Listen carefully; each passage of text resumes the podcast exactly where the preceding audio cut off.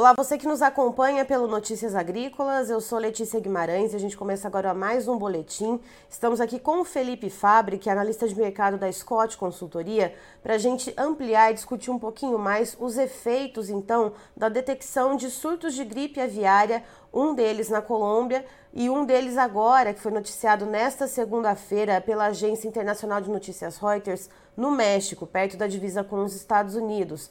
Então, Felipe Fabri, a gente vai discutir um pouquinho a respeito dos impactos mercadológicos que é essa doença que está se aproximando aqui do Brasil, que voltou a surgir aqui na América Latina, né? Então, como que isso pode trazer riscos para o Brasil, tanto sanitários quanto riscos a respeito da nossa exportação e como que isso pode afetar também o nosso mercado interno. Seja muito bem-vindo, Fabri. Olá, Letícia. Olá, todo mundo que está nos acompanhando. Obrigado aqui pelo convite para estar nessa manhã, trazendo um pouquinho de informações sobre toda essa questão que impacta diretamente o nosso mercado, né? Nós sabemos do peso do Brasil na questão da produção avícola. É importantíssimo a gente ter no radar os possíveis impactos que uma chegada, né? Deus queira que não, mas uma possível chegada aí dessa gripe aviária aqui na América do Sul e mais especificamente no Brasil. Bom, só para contextualizar vocês que estão nos assistindo, na última sexta-feira aqui no Notícias Agrícolas nós divulgamos uma reportagem, também entrevistamos o Luizinho Caron, que é pesquisador da Embrapa Suínos e Aves, para falar então desse risco sanitário a respeito da gripe aviária. Então, só para lembrar vocês, vejam só. Foi detectado, então, esse caso de influenza aviária na Colômbia, num município bem ao norte, quase na divisa com o Panamá, perdão. Foram duas granjas, praticamente propriedades que criavam aves para subsistência, né? Então, foram 175 aves que passaram por um abate sanitário. Então, está havendo todo um programa de contenção por lá. Mas agora, então, nesta segunda-feira, segundo a agência de notícias Reuters, foi detectado também a mesma cepa, aquela cepa H5N1, a mesma que foi detectada na Colômbia, que está afetando muito os Estados Unidos, agora detectada no México, também em uma cidade muito próxima da fronteira com os Estados Unidos. Então, foram 60 mil aves, aí sim uma granja comercial, prejuízo um pouco maior. Então, Fabri, trazendo esse contexto todo, né, que essa doença está descendo, é um vírus que o Luizinho Caron, pesquisador da Embrapa, nos explicou, que ele tem uma virulência muito maior, porque ele sobreviveu em períodos mais quentes, quando não é muito comum para esse tipo de vírus sobreviver. Que tipo de risco para o mercado brasileiro a gente pode enxergar nesse momento? Olha, o principal ponto que a gente tem que ter é com relação à biossegurança. É fato, não só para o mercado brasileiro, mas como para o mercado internacional, a gente está sentindo esse aspecto da biossegurança pesando muito. Nós temos que destacar que desde 2016 a gente não tinha nenhum caso de gripe aviária na América do Sul, então esse é o primeiro caso desde 2016 que a gente relata aqui. Então o risco ele está batendo na nossa porta, por mais que esteja ainda em um aspecto aqui um pouco mais arcaico de produção. A gente não vê um sistema de produção industrial sendo atingido ainda na América do Sul, mas o risco ele existe hoje da gente contrair isso. E o principal ponto mercadológico que pode ser afetado está ligado à questão justamente das nossas exportações, tá? A gente viu nesse contexto de gripe aviária, países na União Europeia, o próprio Estados Unidos aí, que concorre com o Brasil no mercado externo, sendo afetado com relação à gripe por conta de abates sanitários em diversas aves do país. Isso acabou, entre aspas, aí, tá? Bem entre aspas, favorecendo o Brasil. Acho que até um ponto um pouco pesado de falar, mas acabou favorecendo as nossas exportações nesse contexto. O Brasil, por conta da sua biossegurança, que é referência mundial, acabou se beneficiando, acabou tomando market share, né, nesse ano de 2022, e a gente caminha para um bom cenário do lado das exportações. Enquanto a gente não tiver nenhum relato, mesmo que em aves silvestres aqui no país, a gente não vê a possibilidade de uma barrada com relação às exportações, a gente ter algum tipo de efeito do lado das exportações, olhando nesse contexto, tá? Então, o principal aspecto que a gente tem que olhar, olhando para o mercado, é justamente nas medidas de controle que são já no mercado brasileiro uma referência, mas aprimorar ou tornar elas ainda mais rigorosas nos próximos meses, vai ser essencial para a gente manter afastado esse risco sanitário para o Brasil e a manutenção hoje do quadro sanitário que nós temos e do quadro de exportações que nós temos obtido até o momento. Nós temos a expectativa de um recorde para exportação de carne de aves para 2022, faturamento já superou em boa parte, tem superado em boa parte os meses pares do seu ano anterior. Então a gente está vendo um cenário muito bom no aspecto de exportação para o Brasil e a manutenção desse quadro vai depender justamente daqui em diante desse aprimoramento das medidas de contenção e de biossegurança daqui do nosso país em relação à possibilidade de uma chegada da gripe aviária. Então, esse é o principal ponto que a gente tem que ter e talvez o que a gente sinta mais, caso não se confirme nenhum caso aqui, Deus queira que não, mas se não confirmado nenhum aspecto de biossanidade, de sanidade aqui com relação ao nosso mercado, o que a gente deve ver é um quadro de final de ano positivo para o mercado brasileiro, com um incremento na demanda no mercado doméstico e um incremento nas exportações. E isso, se confirmado, traz um viés mais positivo. Mas, como eu disse, atenção principalmente à questão de possibilidade de chegar no Brasil, da doença chegar no Brasil. Aí sim a gente precisa ligar o sinal vermelho e pode ver efeitos do lado da questão de exportação, do lado da questão da oferta, pesando mais aqui para o mercado brasileiro. É nesse ponto que eu queria chegar com você, Fabri, lembrando a quem nos assiste aqui no Notícias Agrícolas, toda segunda-feira, quando a Secretaria de Comércio Exterior do Governo Federal divulga os dados de exportação do Brasil, a gente faz aqui toda uma compilação de dados, traz analistas para falar sobre o assunto. Então, sempre após as 3 horas da tarde, você entra no site aqui do Notícias Agrícolas e confere vários mercados do agro que exportam. Então, você confere o desempenho das exportações. E a gente tem exportado, em média, né, Fabri, por mês de carne de frango, cerca de 400 mil toneladas. Estamos indo muito bem. E aí, por exemplo, se acontecer algum caso aqui no Brasil, houver algum embargo, e aí a gente, claro, né, tem que ter o abate sanitário, mas a gente também fica com um estoque aqui no mercado interno, pressão de baixa total, o que a gente vê de cenário aí, o que a gente pode prospectar num cenário caótico se acontecer, e a gente torce para que não aconteça.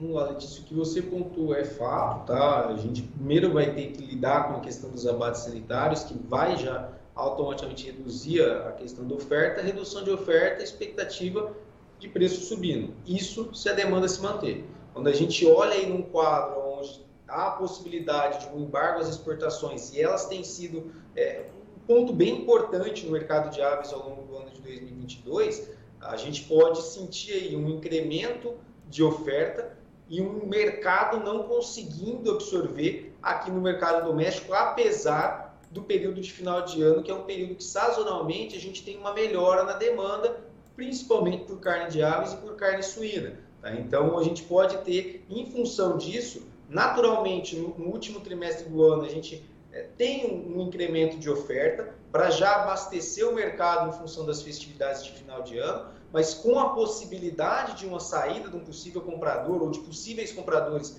em meio a um aspecto sanitário que pese aí, a gente pode ver essa oferta além daquilo que o mercado estava enxergando com relação à demanda para o final do ano e isso pressionar os preços para baixo, olhando tanto para o setor independente quanto para o setor que trabalha aí integrado. Tá? Então, o principal aspecto que a gente poderia ter em um possível embargo, uma possível não compensação, mas um possível problema com relação às nossas exportações seria um incremento de oferta já natural para o período, mas um incremento de oferta acima do que o mercado interno conseguiria absorver com essa saída do mercado externo. E isso reflete em pressão com relação aos preços. Né? Olhando para o consumidor final, olhando para o consumidor brasileiro, pode ser, por um lado, um aspecto positivo, mas do aspecto indústria, isso é péssimo, porque leva aí a todo um quadro de margens mais apertadas, todo um quadro de reajuste com relação à produção, a aspectos com relação à programação que já tinha sido realizada para esse período.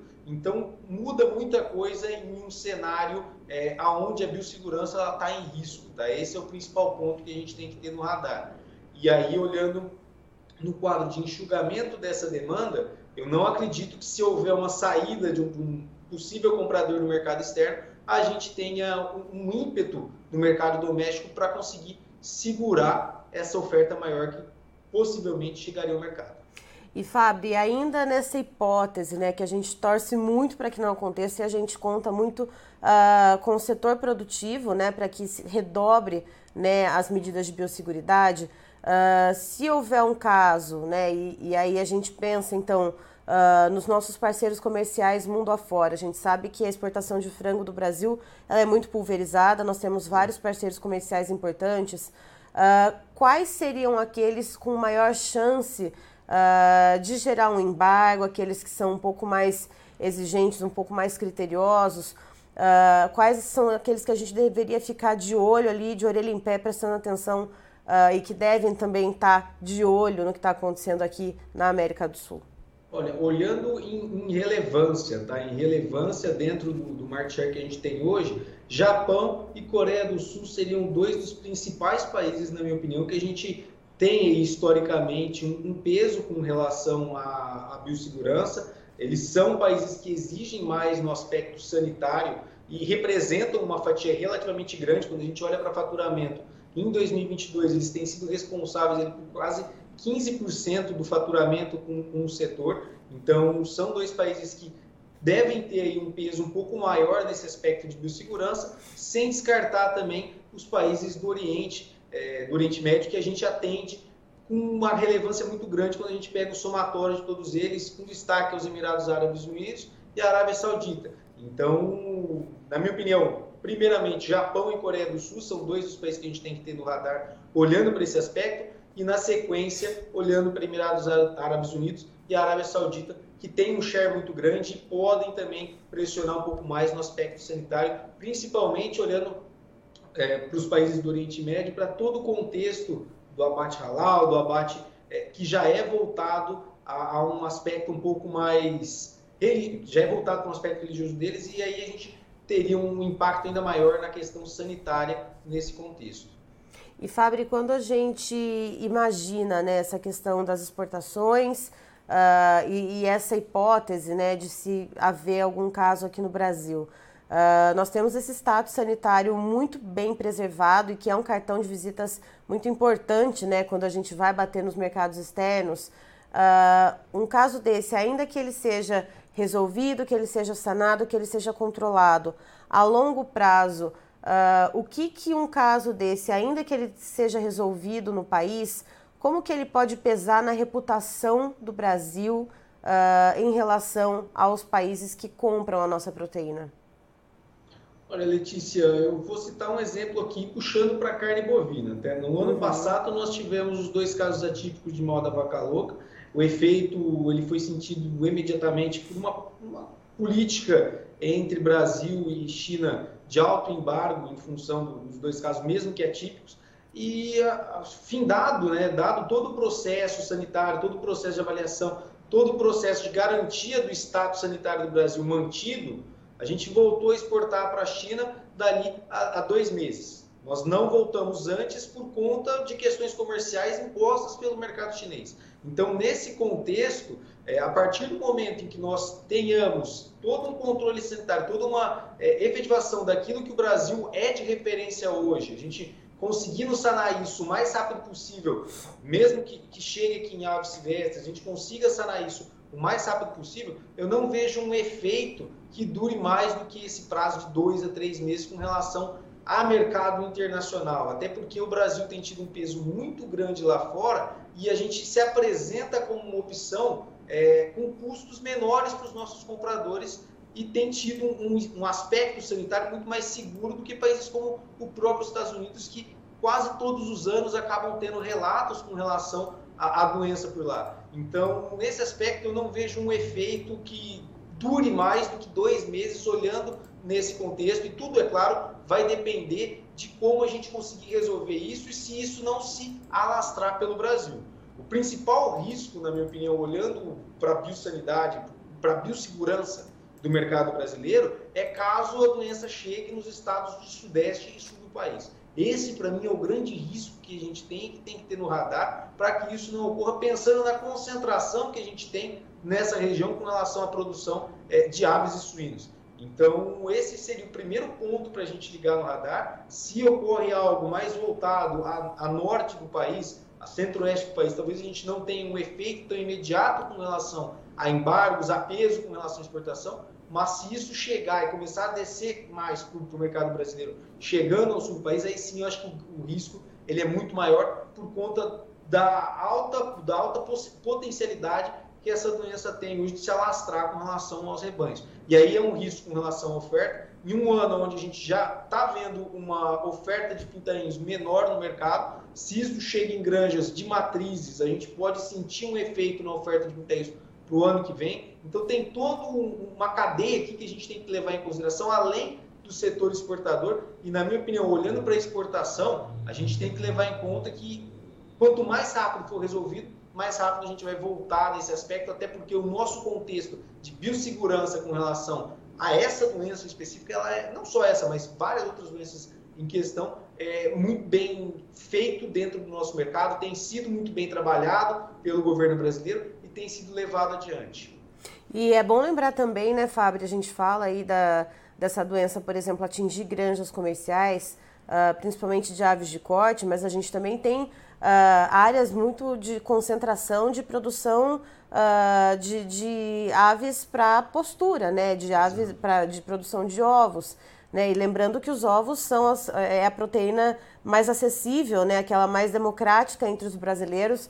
Isso também poderia, então, gerar um impacto extremamente negativo, né? Principalmente para a oferta aqui interna, né, Fábio?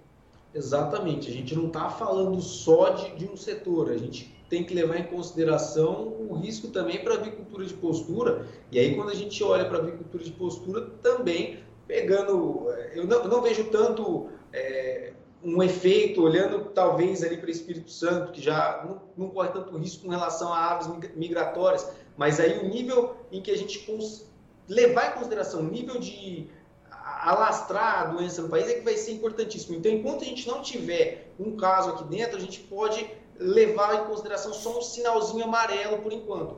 Na hora em que a gente reportar algo próximo ao mercado brasileiro, mais próximo ao mercado brasileiro, aí a bandeira vermelha, na minha opinião, tem que ser ligada, porque o risco passa a ser, não com relação a aves migratórias, que até o momento tem sido esse o grande ponto para chegar até o país, no caso, até a América do Sul aqui, a doença, e aí a gente liga o sinal vermelho, porque estando dentro do país, em uma granja comercial, o risco passa a ser de aspecto continental, né? Aspecto para todo o território brasileiro. Enquanto a gente está restrito somente à questão das aves migratórias, eu não vejo um efeito olhando tanto aos estados mais a sudeste e ao sul do país. Mas se isso chega ao país, aí talvez a gente tenha que levar em consideração ao sinalzinho vermelho que eu acabei de citar. Ou seja, vamos seguir monitorando. E, Fabri, é claro que os dados de exportação que vão sair hoje, né, pela SECEX não devem trazer nenhum impacto disso, mas só de haver essa proximidade, só dessa doença estar presente aqui no Hemisfério Sul, a gente pode observar alguma mudança, não nos volumes embarcados, mas de repente em preço, alguma coisa nos próximos dados de exportação que vão saindo, ou não, enquanto não chegar mais perto, enquanto não bater na porta, isso não deve acontecer? Olha, com relação a volumes, até o momento eu não vejo um impacto em curto prazo. Eu acho que a gente deve consolidar o mês de outubro como um mês positivo para as exportações de carne de ave, seguindo no ritmo que a gente já vinha trabalhando. A gente deve ter um mercado fechando o mês no azul, até porque a gente tem que levar em conta que esses embarques eles estão sendo computados depois que já ocorreram, então tem todo um delayzinho com relação aos embarques.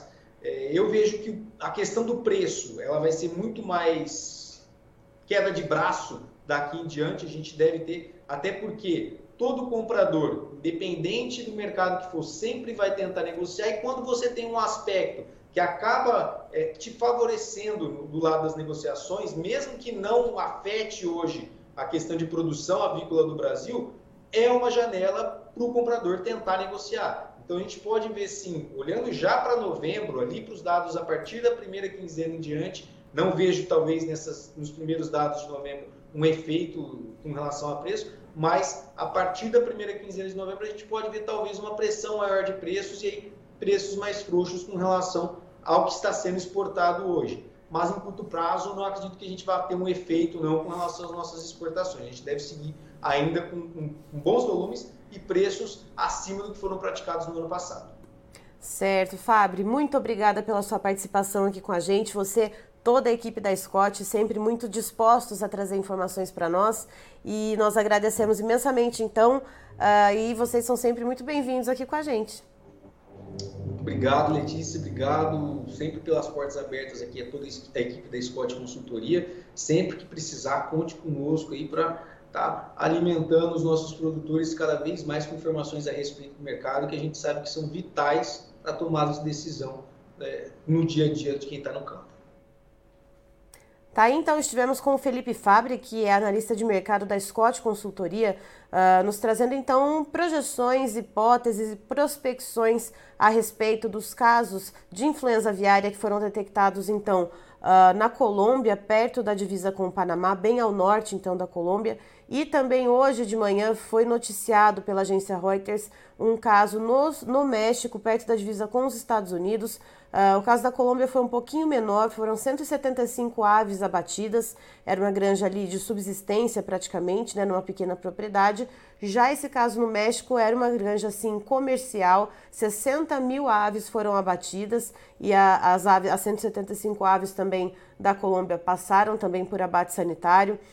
Então a gente vê que essa cepa H5N1, ela está vindo mais aqui para a América do Sul, ela está se aproximando, ainda não está tão próxima do Brasil assim para causar algum efeito mercadológico, mas segundo Felipe Fabri, é preciso ficar de olho, é preciso ficar atento, porque a gente está exportando uma média aí de 400 mil toneladas de carne de frango por mês, e aí se houver algum embargo de algum país que é parceiro comercial do Brasil, essa carne de frango vai acabar sobrando aqui no mercado interno e provavelmente o mercado não vai ter como absorver, a nossa demanda não vai ter como absorver essa carne que vai ficar aqui, ou seja, preços vão ser pressionados para baixo. Então o alerta que o Fabri faz e o mesmo que o Luizinho Caron, que é pesquisador da Embrapa Suínos e Aves, fez na última sexta-feira, numa entrevista concedida aqui ao Notícias Agrícolas, é que o setor produtivo precisa redobrar as medidas de biossegurança, ficar muito atento e também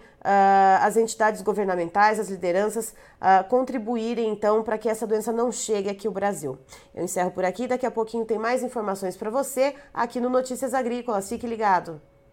Participe das nossas mídias sociais, no Facebook, Notícias Agrícolas, no Instagram, @Notícias Agrícolas e em nosso Twitter, @Noteagri. E para assistir todos os vídeos, se inscreva no YouTube, na Twitch, no Notícias Agrícolas Oficial.